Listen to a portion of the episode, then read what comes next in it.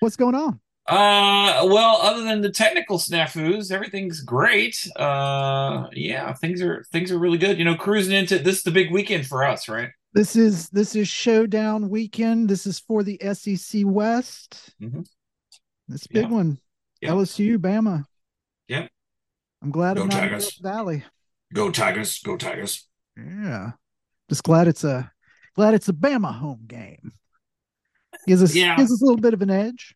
Yeah, yeah, yeah. But of course you have the number one offense in college football. So I'm, you know, a little a little a little You know what? Uh, uh, no, no. Here's what I don't like about that. Okay, Okay. the reason why they do that is because they want some sort of narrative around the game, right? So Sure. when Alabama, you know, only allows us to score six points, right? Then they'll be like, Alabama shut down the number one offense, and the you know, I mean, it's just you know, come on.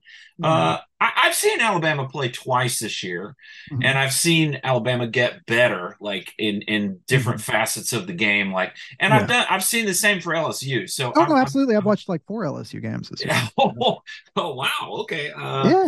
um, I, I'm I'm very um I'm intrigued this year because I feel like this is a year where there it's kind of like a 60-40 chance with 60 being Bama because they're at home and stuff, but I feel like we're pretty evenly matched.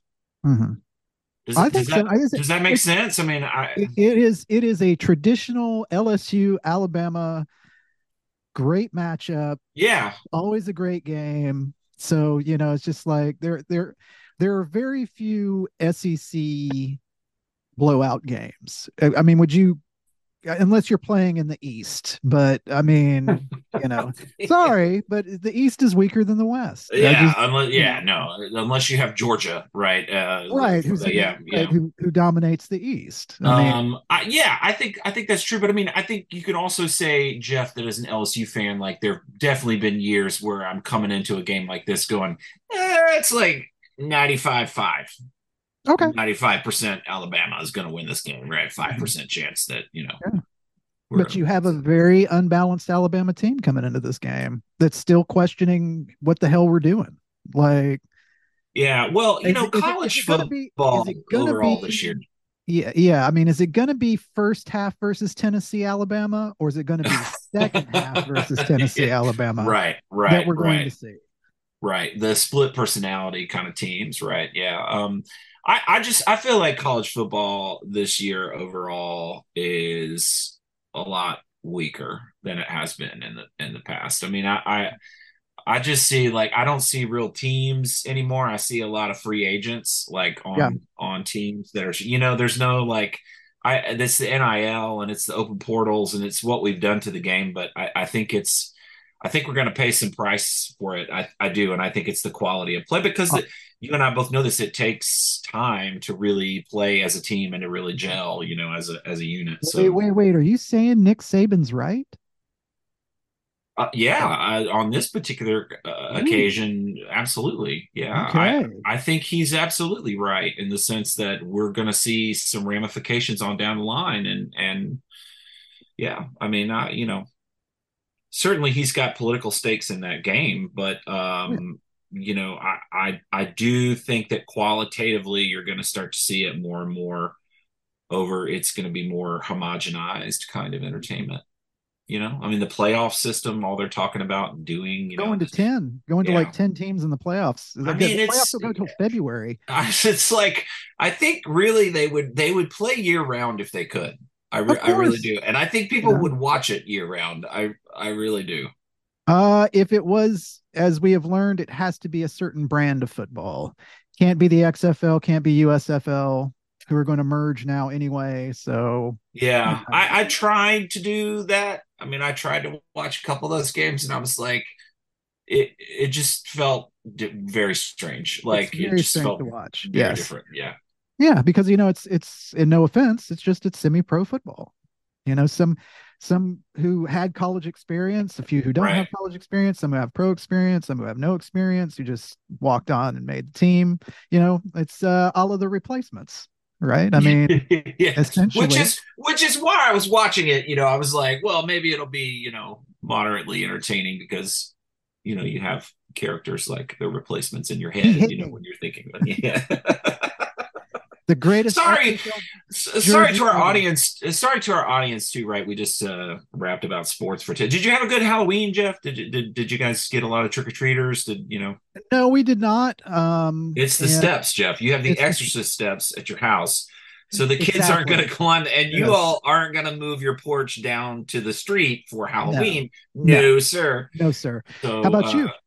Uh, we went trick or treating uh and it was quite hilarious because you know zoe's getting to that age where it's I was like, gonna say she's gonna age out like yeah yeah yeah. So this was the fun she she was desperately at like four o'clock calling friends going are you going trick-or-treating?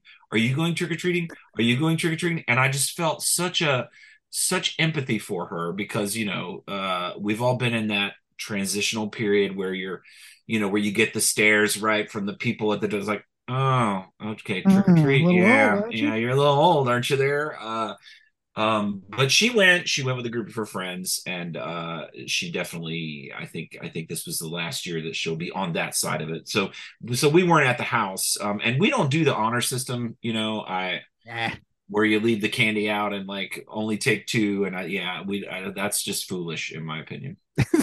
Especially if you got good candy. Yeah it's like one more kid Snickers, will walk up and Coke. take the whole yeah yeah i mean. Just can't. No so, no i i've uh i i've enjoyed my uh this was a week to recalibrate after uh, a couple weeks down in new orleans. So this was kind of just getting my feet back under me and adjusting and catching up to a lot of things and a bunch of albums that I had bought that I hadn't had a chance to listen to, caught up oh, with a lot of those. So I was listening to one as you were coming on today. Oh yeah. Um, so you know, Mountain Goats had a new album. So just like gotta gotta be there. I've already booked two shows. So oh, I'm going Lord. to see them in Athens and seeing them here in Birmingham. So and there's there's going to be uh, there's going to be more articles to follow, right? About uh, uh, maybe. I I don't. Maybe? It it it depends. It depends. Depends on how Tool goes. Oh. oh. Yeah. Are no. you working on a Tool piece? Um, a little bit. Yeah. I've been working on Undertow for a while. Oh wow. So you know, because it it turned thirty. Uh, you know, I mean, it was like it was time to start working on Undertow. That's a good segue. yes. If you want to take it because we're 30, I mean, if you want to start with Only the Lonely because it's. Well, this this week is interesting. Oh, by the way, we're lonely PhDs. I'm Dr. Jeffrey Hayes. He's Dr. Joseph Watson. Uh, aside from SEC football and music on this show, we talk about film. Um, this week, thematics: The Lonely Bachelor, The Sad Sack, The Giamatti, as I like to call it. Uh, you know, the sad, sad sack of shit. Um you know just uh, uh this is this is an interesting uh, uh, uh, theme that has, has been in hollywood as long as hollywood's been making movies. Uh this week we're looking at two films. Uh one that uh dr watson may argue is a remake of the other. Uh, Marty, 1955, directed by Delbert Mann, uh, screenplay by the legendary Paddy Chayefsky, starring Ernest Borgnine, uh, and Only the Lonely, 1991, from writer director Chris Columbus, starring John Candy. Um, and, and, and I don't know, do we want to do we want to talk about these films separately or do we want to kind of bunch this together? Because really there's not a lot of you know thematic difference in these films. There's different approaches different cities. You know one is new york one is chicago but i mean how do you how do you want to approach this Okay, well, so let's start with only the lonely. Okay, okay. can we can we start there? Yeah. Uh, because I gr- I agree with you. So um, Chris Columbus is is behind Only the Lonely, right? Uh, writer and director. Chris Columbus, yes. Mm-hmm. Harry Potter, uh, as well as uh, produced by John Hughes, right? And so yes. that's that's no small name for 80s and 90s kinds of cinema.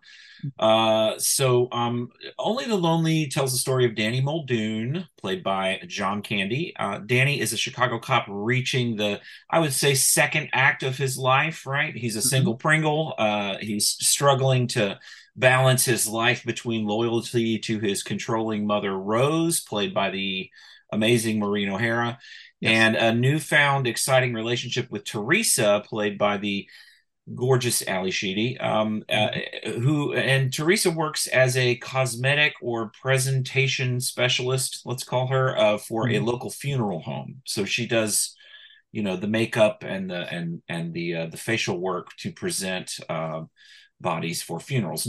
pretty pretty rare, right? Uh, position that you would see in a movie, right? A character who has that profession. Uh, but we'll come back. We'll circle back to that. Some supporting players here. Uh, Danny's brother Patrick, played by Kevin Dunn, is a, is a is an important character as as is Danny's longtime cop partner Salvatore. Played by the uh, amazing Jim Belushi. You got to uh, have a Belushi. If it's Chicago, yeah, you got to have a Chicago. Is right, right. Uh, and then um, other and uh, one more notable here. Uh, the character of Nick Acropolis, is played by the impeccable Anthony Quinn. Uh, and so some so so it's it's kind of stageish, right? You kind of got your mm-hmm. play almost, right? Um uh, atmosphere, uh, a, a, small but but but critical supporting cast around um, what is kind of essentially a twofer. Uh, you know, yeah. it's basically two people talking, right? So what this movie offers, Jeff, is uh, some excellent performances a few real honest moments that are meditations on loneliness, social anxiety, and awkwardness. Uh, you're also going to find some ethnic slurs and some prejudices and some stereotypes, which I thought was uh-huh. way interesting revisiting this movie. But also, you're going to find some very tender and moving moments of bliss that remind us of how powerful a combo the rom com can be, even if it doesn't always represent relationships, situations, and consequences in a realist fashion. The best rom coms to me are the ones that are magical and they transport you like a drug into these spaces of just joy and elation and romanticism and only the lonely has all of this and is my in my opinion this is a lost classic that is at its core a remake of Marty. And I say remake because it, it follows the structure and the thematics of Marty, but it doesn't revision them in any kind of transformative way to really classify it as a revision. I don't know. Marty's pretty rough. Um, you know, at least in in my viewing of it, and what you're talking about too. I mean, we're talking about here like uh, you know, in Marty, you know, men are these pretty awful creatures and women are okay utility and okay yeah i mean okay so they differ in their cultural and societal contexts due to mm-hmm. the time periods in which they were set right marty was right. released in 1955 correct yes it's in post-world war ii new york city uh, and this was a time of you know pretty significant social change in america and it reflects the kind of cultural normativity and domesticity of the 1950s where those traditional gender roles right and the family mm-hmm. expectations were prevalent. And Marty is kind of this, um, you know, he, he he's stuck trying to find his way uh, out of all of these kind of animalistic men that surround him. Right? I mean, oh yeah, it's his friends that are terrible. It's right, right. You, you know, it's it's just like, where'd you go? Yeah. What'd you do? Where you go? You left me. You know, and it's left like you left alone. me. Yeah, yeah. You've got like that whole side story with him you know with the friend like trying to to hunt him down which i couldn't figure out kind of. Like i was i was kind of like why are we wasting time with this? This, this is a and this is a lean 90 minutes. So i mean it's yeah, just kind of yeah. like is this filler yeah yeah i mean I, I i always think that there's got to be in in um in these movies to a certain extent there's got to be that kind of homoerotic relationship that um yes. that this the guy's got to have with one of his friends right and so right. um but you mentioned something that i really want to cap on and it's the 90 minutes of marty marty is tight it is yeah. so well written, and it's definitely a twofer, right? I mean, this the majority of this movie is two oh, yeah. of them walking, right? It's very Linklater the only, in that way, right? The I mean, only real supporting character is the city, you know, New York itself, because it's the main action takes place with them walking around at night, finding things to do. Um, and i found that to be delightful because again that's a time capsule in itself you know that that they they turn they turn at one point and go but it's only one in the morning You know, can we, can we like, can we talk about this for a second? Because yeah, because you, you're you're you're 100. percent It's like all of a sudden I was rewatching it last night. I've seen Marty several times, right? But I wanted to rewatch it for, for this. And when they're walking into the bar, right, and there's this tracking shot as they're following them through the bar, and there's all these mothers that are sitting at the bar, and it's like 1 a.m. and they're all having beers, and they're like, and I'm like, what is going on? Like the 1950s must have been wild, right? I mean, well, I mean that's it's it's it. In I go to New York often, and I can tell you in modern day New York, that is not how it is. Like it is everything shuts down. I, I know that there's still the myth in movie movies like this sort of propagate this myth that right. New York is the city that never sleeps. And I'm like, right. New York sleeps. Trust me, it's like things things shut down at a reasonable. Things do out. wind down. Yeah, yeah. You know, yeah, there's no yeah. there's no 3 a.m. jazz sets. I'll put it that. Unfortunately, you gotta go. You gotta go to New Orleans for that.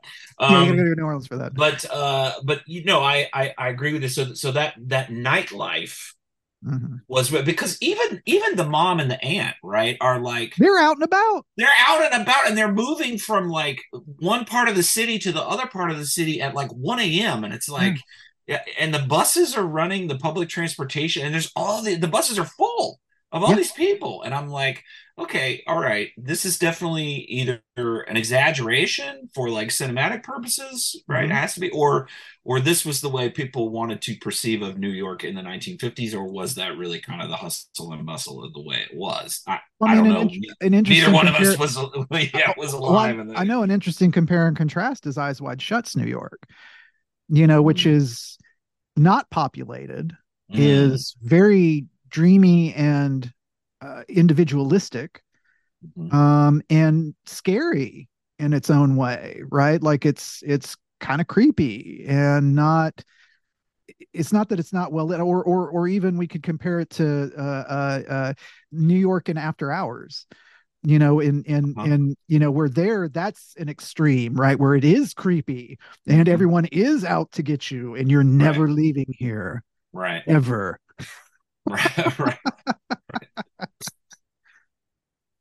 or uh or or how New York is represented in Crocodile Dundee, Jeff. Oh boy. Let's we'll had to get people, one jab in there. Had got to get, get it jab. in. They can go back and listen to that episode. I do not want to revisit Crocodile Dundee. But so so my second point, I would but say, you, but, but but before you go to that, can right. I just say you see the Linklater connections as well, right? I mean, this is a walk and talk. Oh, the flaneur, movie, yeah. Right? I mean, it's so it's, it's yeah, yeah, right, okay, okay. So yeah. I just want to make you know because Woody Allen does this shit too with New York, right? Where they're yeah. walking and talking, right? You got to wander around. I just don't understand. so it's a romanticized depiction. We can we can say at best, right? Yeah, I mean, the, New York usually has those two extremes. It's either romantic or or or horrifying. Or dark and seedy, right? Right, right. Yeah, there's little, yeah. there's little, you know, middle middle ground, but yeah, I I just I think it's interesting. You know, I don't know if Candy had a lot of input on the final script, but you couldn't make John Candy like the Ernest Borgnine, you know, butcher you know character. Like it was just it just doesn't fit him. Making him a cop made sense to me but it was just i'm just curious did anything in your research this week? Did you come up with anything about why candy chose the choices he made or was it columbus or i mean i just it's chris columbus i mean this was yeah. kind of a love letter for them uh to chicago um and they wanted to give an opportunity to really showcase what John Candy can do, right? Um, Who's Canadian? Uh, yeah, right. they, they they really, you know, uh, I think John Candy has two really really strong performances, right? I mean, it's like mm. Uncle Buck is mm. kind of quintessential John Candy, and then uh there's this movie, and then you got to go with his supporting role in JFK, right? I mean, it's like what about Planes Trains? Uh, sure. You know, come on. Sure. Sure. You know, I know who I am.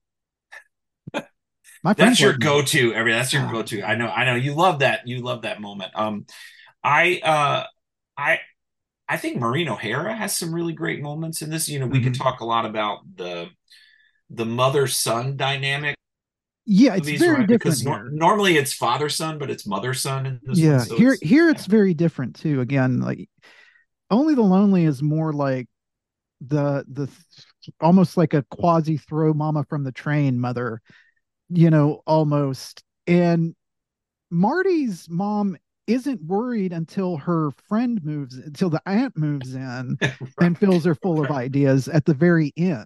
She is Right. actually very accepting and applicant wants to meet the young woman. Right. and, you know, Right. all this and the Maureen O'Hara character, not so much.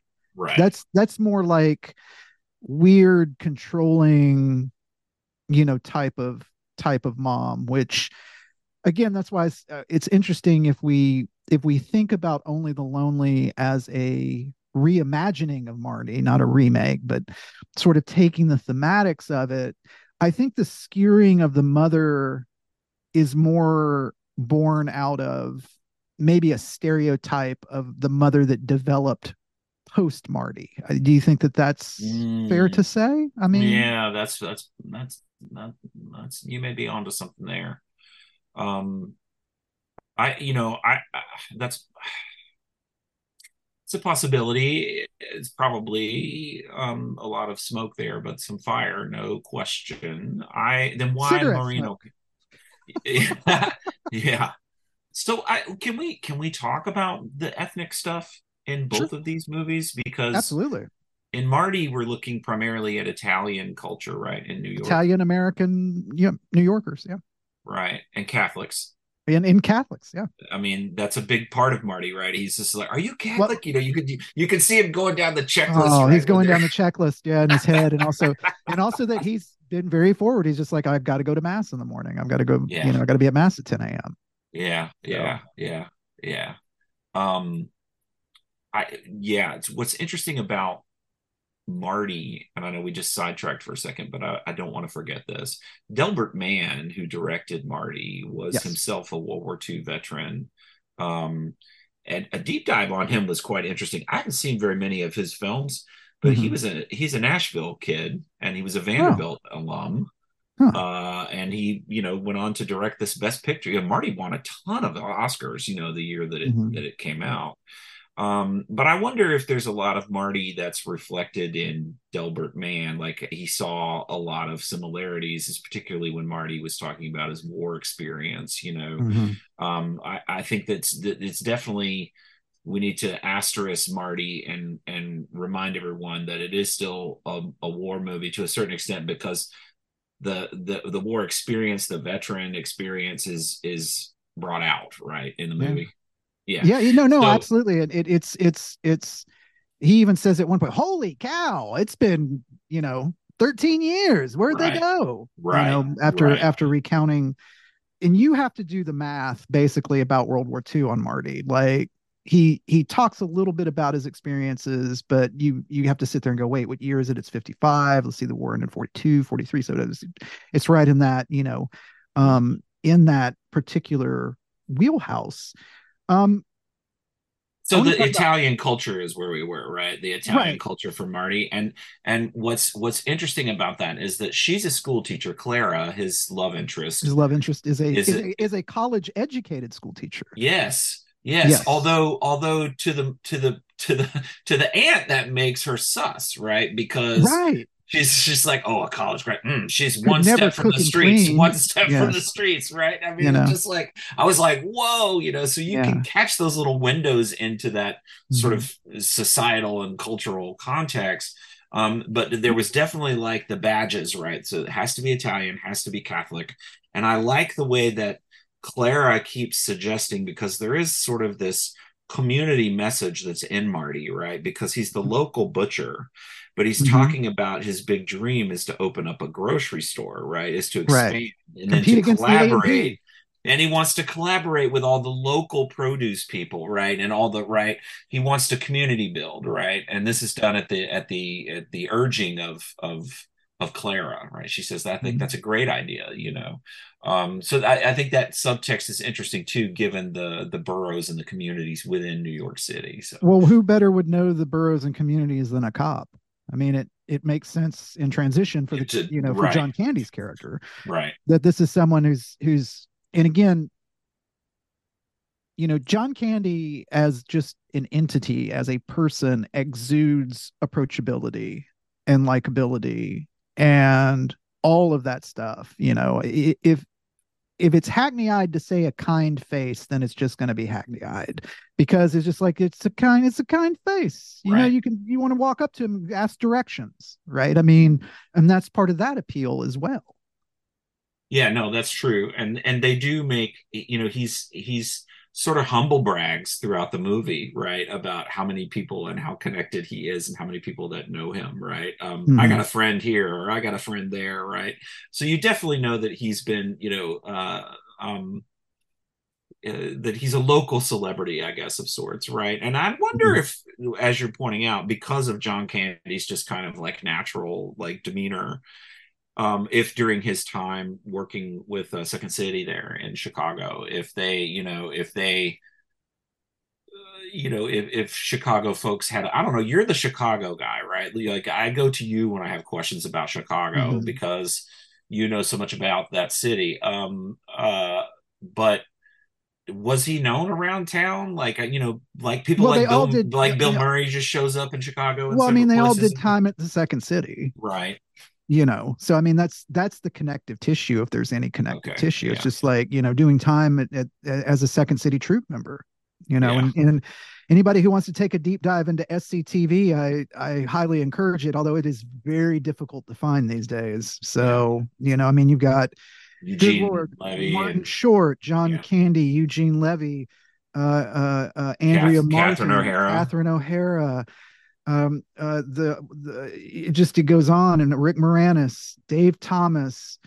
Uh, it, it's truly astounding when you when you think about it and you go back and Joe and of course the underdog for me is always Joe Flaherty who was just always came up with with amazing you know Guy Caballero right the owner the owner and owner of SCTV Guy Caballero that's a canon of uh, of some pretty important people, uh, particularly in in comedic history. I mean, so many people got their training and start there. Um, yeah. Well, I mean, but but we've kind of you know, Candy and has sort of fallen to the wayside in culture, like uh, since his untimely death. Mm-hmm. It, it's we rarely talk about John Candy movies, and it's just like his his small body of work, as you're alluding to, and what you're getting at too, is just like if you're going to call this one a classic, then we have to call, you know, Splash as a classic. And he's got a supporting role in that. Um, as, you know, as the friend. Um, you know, The Great Outdoors is a great cult kind of, you know, fun, like you're saying, fun family comedy, which he sort of nestled himself into. So I think so I think there's a couple of things here that that I'm going to go more specific, right? The mm-hmm. reason mm-hmm. why I say it's a it's a classic for Candy is because he carries this movie. Um, mm-hmm. he he carries something like Summer Rental as well, right? Like it's it's all right. But in Stripes or in Splash or even in Planes, Trains, and Automobiles, which is yeah. you know I I do agree with you that is probably his best performance, but like his, his pairing you know, okay, it's Dan Aykroyd in Great Outdoors, or it's mm-hmm. Steve Martin in Planes, Trains, or it's Tom Hanks in Splash, right? Mm-hmm. This is a movie where he, you know, if he has a twofer in this movie, it's Maureen O'Hara, right? I mean, he has the, the majority of scenes are. Um, and uh, but I think you know this is a this is a movie where it's you know it's much like Marty relies on Ernest Borgnine, only the lonely relies on John Candy to carry the. You know uh, the story along right? And and i just i just meant remake by structure. So like we see you know the structure of scenes right? Where we see these characters in very similar contexts right? But mm-hmm. you're right in the sense that it's a it, it is a little bit of a reimagining um and a and and a readaptation to the 80s sort of uh, culture mm-hmm. and societal norms where things had changed and you know there were relationships that were uh, that were seen a little bit differently, right? Because his brother in Only the Lonely is a Patrick, Patrick character is really kind of mm-hmm. interesting because he's in suburbia, right, and in mm-hmm. suburban bliss, right, mm-hmm. but uh, but the mother doesn't live with him, right? You know, yeah. so there's it's just in like the, some interesting the, the, dynamics, right? In the in the and in Marty we have someone trying to get rid of the aunt. Right. Right. Because he's like, you've got room. You've got room. We're trying to we're trying to grow a family here. We, we can't breathe. We can't breathe. Come on, you understand, right, Marty? You understand, Um, don't you, Marty? You're a good guy. Um, I, I think it's interesting that both films you could actually sort of contextualize them and and and put a lens of how we treat our elderly um, on there as well.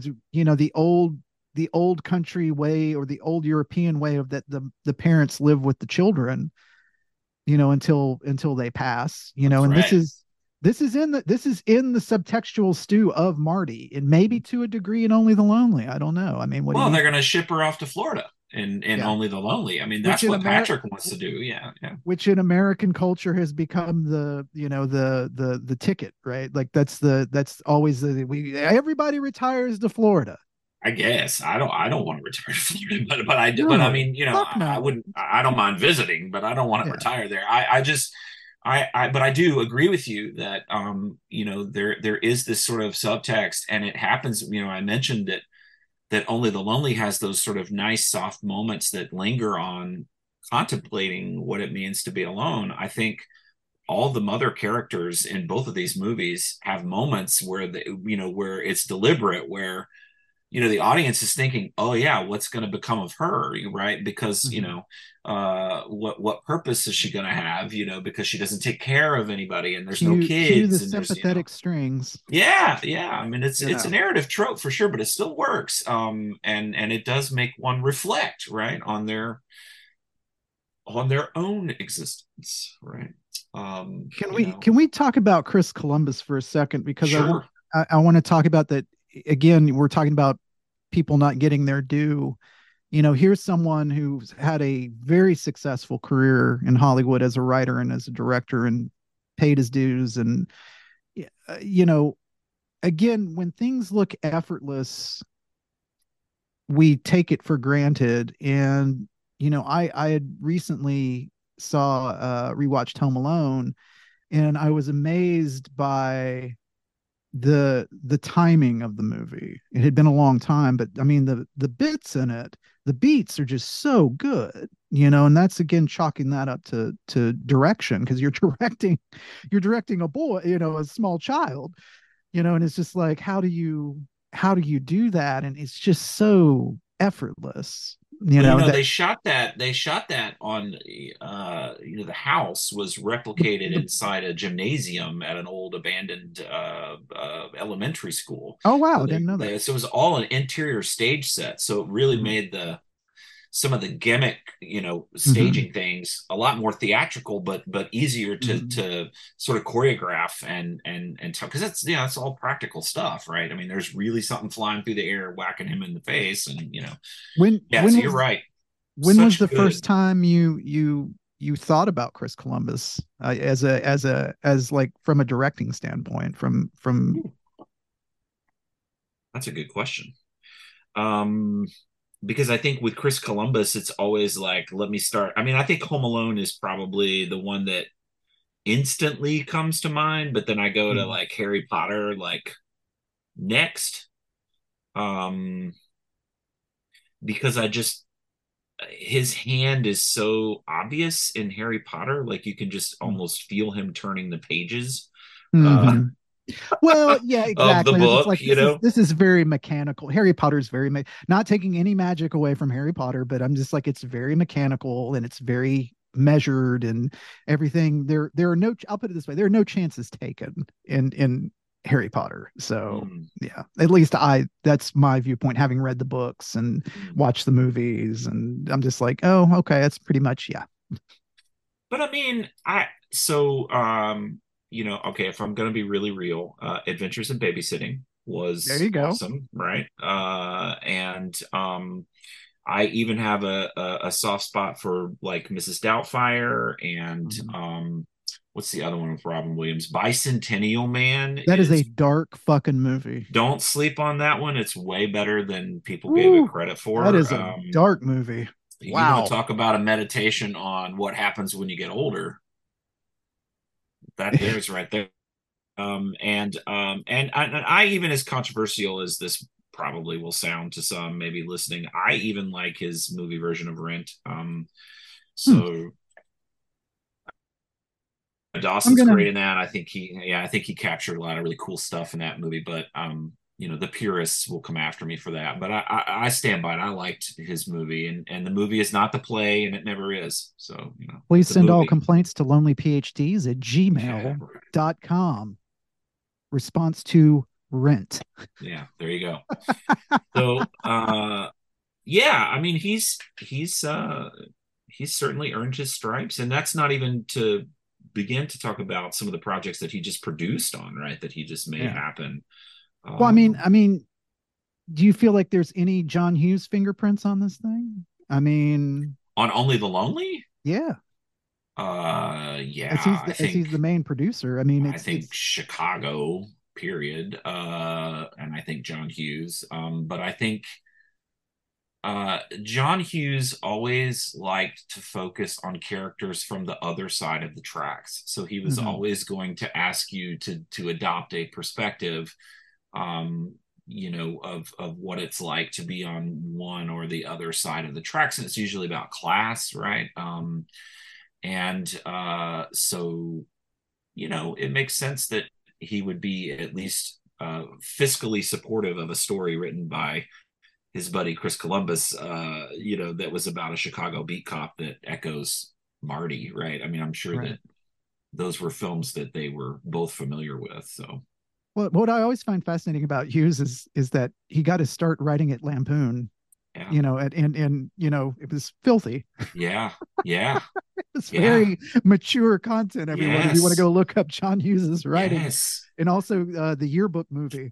Um, or was it class reunion? It's class He's reunion. Class reunion. Yes. Yeah. Yeah. But he, but he, you, are right, Jeff. He started, um, he started out really in gross out comedy, like you know, really writing perverted stuff. You know, mm-hmm. um, per- perverted humor for the the 80s. You know. Well, um, it's it's it's hard to contextualize Lampoon for people because it's just like the point of Lampoon was to be offensive. Of course. Yeah. You know, I mean, that's yeah. just like flip through half an issue of National Lampoon, and it's just like, oh, they're just trying to be as offensive as humanly possible. That's right. That's right. You know, and and you know, thank God that we eventually graduated to things like Celebrity Deathmatch, right? Um, you know, I mean, but it's but you no, know, no, but it's, yeah, it's yeah. all following that train, right? Of of uh, of humor. Um, so yeah, but but Hughes became the voice of youth for the you know for the which is just and, wild when you think about it. I mean, when you think about the trajectory of it into into vacation, into all of these things. I mean, it's just like he wrote Vacation for God's sakes. You know, yeah. I mean, it's just like he just and, he, it was burning really, inside of him to write about the Midwest. I, and um and uh, yeah, just the just the struggle with um, identity politics and finding oneself in you know in high school and post high school and you know I mean he just he understood um, the stereotypes mm-hmm. so well that he ended up defining them for our generation those those youth stereotypes I had a, I had an interesting student response to the Breakfast Club recently on oh, one boy. of their they were watching it and they their their main uh, uh, point was that they said that they would like to see the Breakfast Club remade to broaden the representations in it and I kind of I kind of just went well why don't you just make something original instead of just remaking the breakfast club because the right. breakfast club is very specific you know it is a white suburban midwestern high school you know if you're going to expand representation and I, I wasn't negative in my response at all i was just right. like i thought it was an interesting point mm. but i just sort of you know lapsed down to saying well make something else. Make something original. Like do put if you're going to put a stamp on on the genre then do it that way. But don't right. relate to the breakfast club. Right you know? right. and, and you know and, and shoehorn in all of these things if that makes sense. Like yeah i well it's I you know you're pointing out the reason why I usually just avoid putting John Hughes movies on my list, but um no, they're always going to crack back. But that's that's a really good point in the sense that uh, there is there you know there isn't much diversity represented in that movie, and it is very no. specific, as you were saying, to a to a to a time and a place and a and a specific context.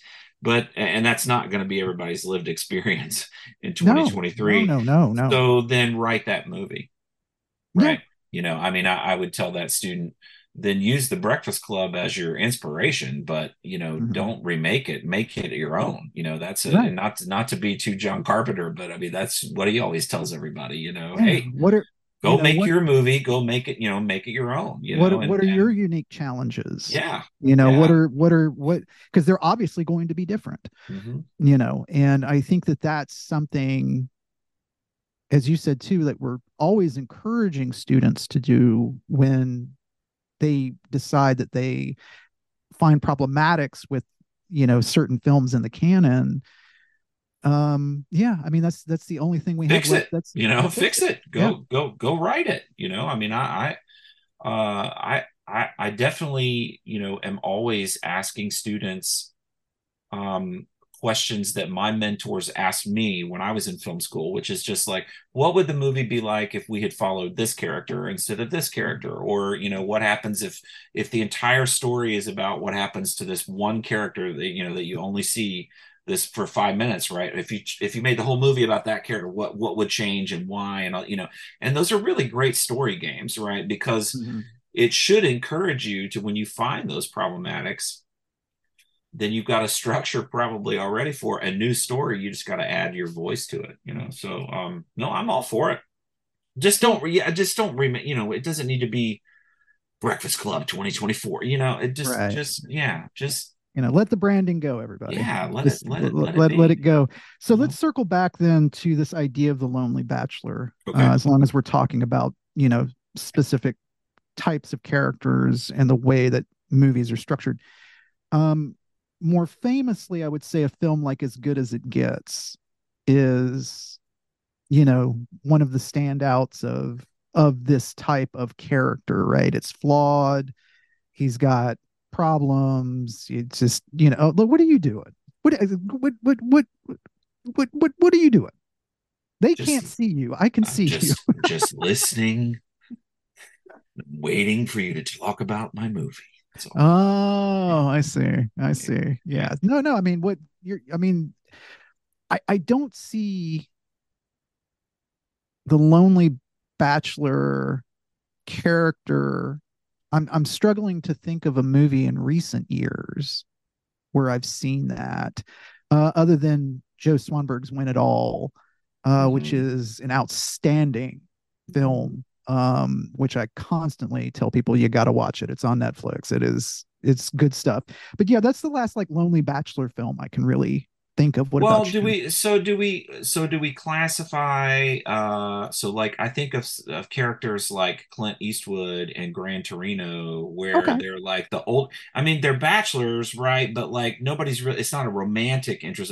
So it's like we have degrees uh, of of how that character is sort of getting played out. Um, hmm. but I think if you're seeing a Lonely Bachelor, I I can't remember the last time I saw a Lonely Bachelor movie that that was focused on this age range. Mm-hmm. And that's like mid 30s, right? Yes. Actually, late 30s, but um, uh, well, remember Marty's only 34. Well, I'm sure that I'm sure. Yeah, he no he no more looks 34 than you and I do, Jeff.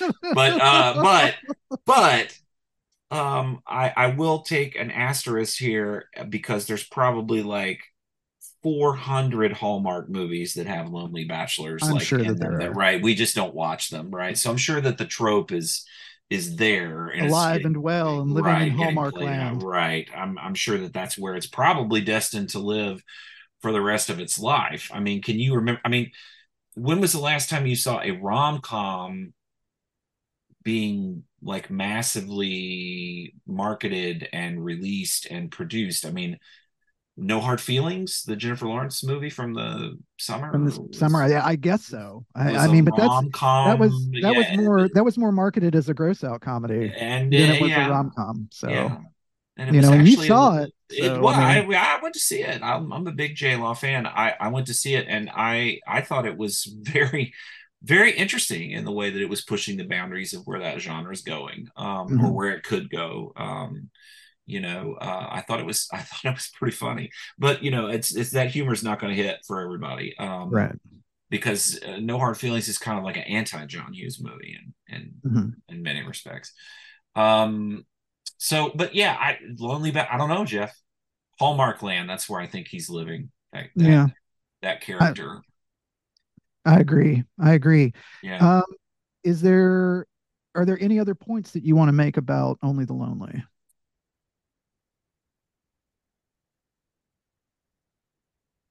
Or about think just the just this topic in general, like and how Only the Lonely because I, you know I think it's safe to say that we both would recommend people watching both of these films.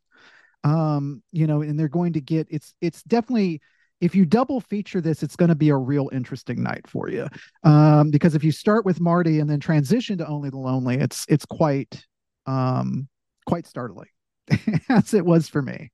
would you say startling in the startling in the sense that you're seeing the patterns? Just re, yeah, Yeah, Yeah. yeah. What you'll that's notice yeah. in, in yeah. the patterns. yeah Yeah. that's what that's why uh that's why i got excited about it right when i Mhm. re uh revisited that because i picked up only the lonely um a, a thrift store dive i mean i picked it up for a dollar right and Mhm. um i was like i haven't seen this in x number of years and as soon as i started watching it i just instantly went oh my god they were they were restructuring marty. And i just you know i i just didn't catch it the first you know time that i saw only the lonely. And so it gave me a, a whole new appreciation for only the lonely and a reappreciation as well of marty. But um but you asked me about what what what was the last thing i wanted to say and i have a question for you mr chicago. Sure. uh because i did a short little deep dive on this but the white sox when Mhm. they moved their stadium hmm From They Comiskey kept- to they- Co America. but they just moved it across the street hmm that was a huge deal for locals. Uh, if you were a White Sox fan, yeah, Yeah. So I now I know you're a Cubs guy, right? I'm a Cubs or a. Cub, Cubs person, right? So, but you're but uh, the White Sox play on the south side of the city. Is that is that, That right? is correct. Yes.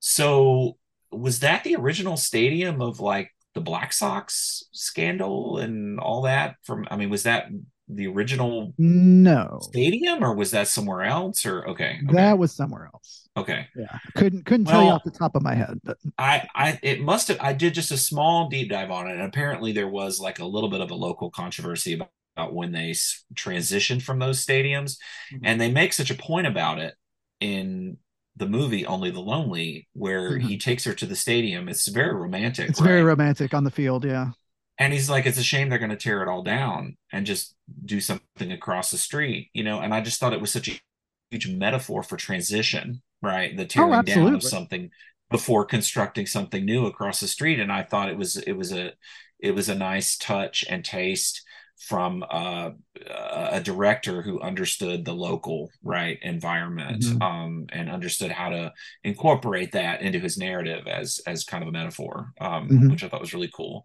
So I didn't know if you had any thoughts on it or any or any. no, I mean, know, other than that, we've already discussed about community. okay, Uh, you, okay, you know, in in in that, you know, doubling down on it. Uh, as Columbus is doing. You know, it, it, it it's more kind of hammering you over the head than in Marty, where we were talking about earlier about the Italian American community in a certain part of New York right, um, that exist in basically that old that old New York trope about like you never leave these eight city square blocks. You know, you you're born here, you live here, you die here. right. You know, and I think I think that transitions to Chi- a lot of Chicago really well too, uh, based on people I've met from Chicago and people that talk really don't want to leave. Like they they are just they know how to navigate Chicago, just like someone who knows how to navigate New York. Yep. So I think that that that would be uh, uh, fair to say. Um, well, you can get in touch with us a number of ways. You can email us, lonelyphds at gmail.com. You can click on the link in our show notes to our Discord where we discuss films and other such stuff. And as always, if you haven't already, please subscribe rate, and review the show on Apple, Google, Podbean, or wherever you get your podcasting uh, done. And until next time, I'm Dr. Jeffrey Hayes. I'm Dr. Joseph Watson. Go Tigers. I'm gonna let you. I'm gonna. I'm gonna leave leave you with that victory. we'll see you next time.